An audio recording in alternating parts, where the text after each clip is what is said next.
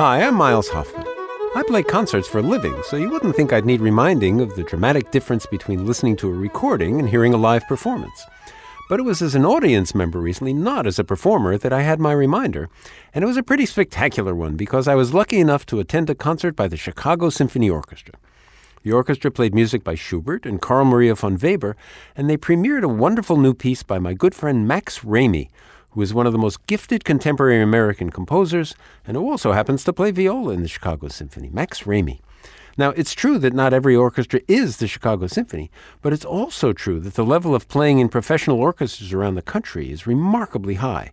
And I'll bet that within 25 miles of wherever you live, there's a symphony orchestra that plays beautifully. A live orchestra concert, there's nothing like it. This has been A Minute with Miles, a production of South Carolina Public Radio, made possible by the J.M. Smith Corporation.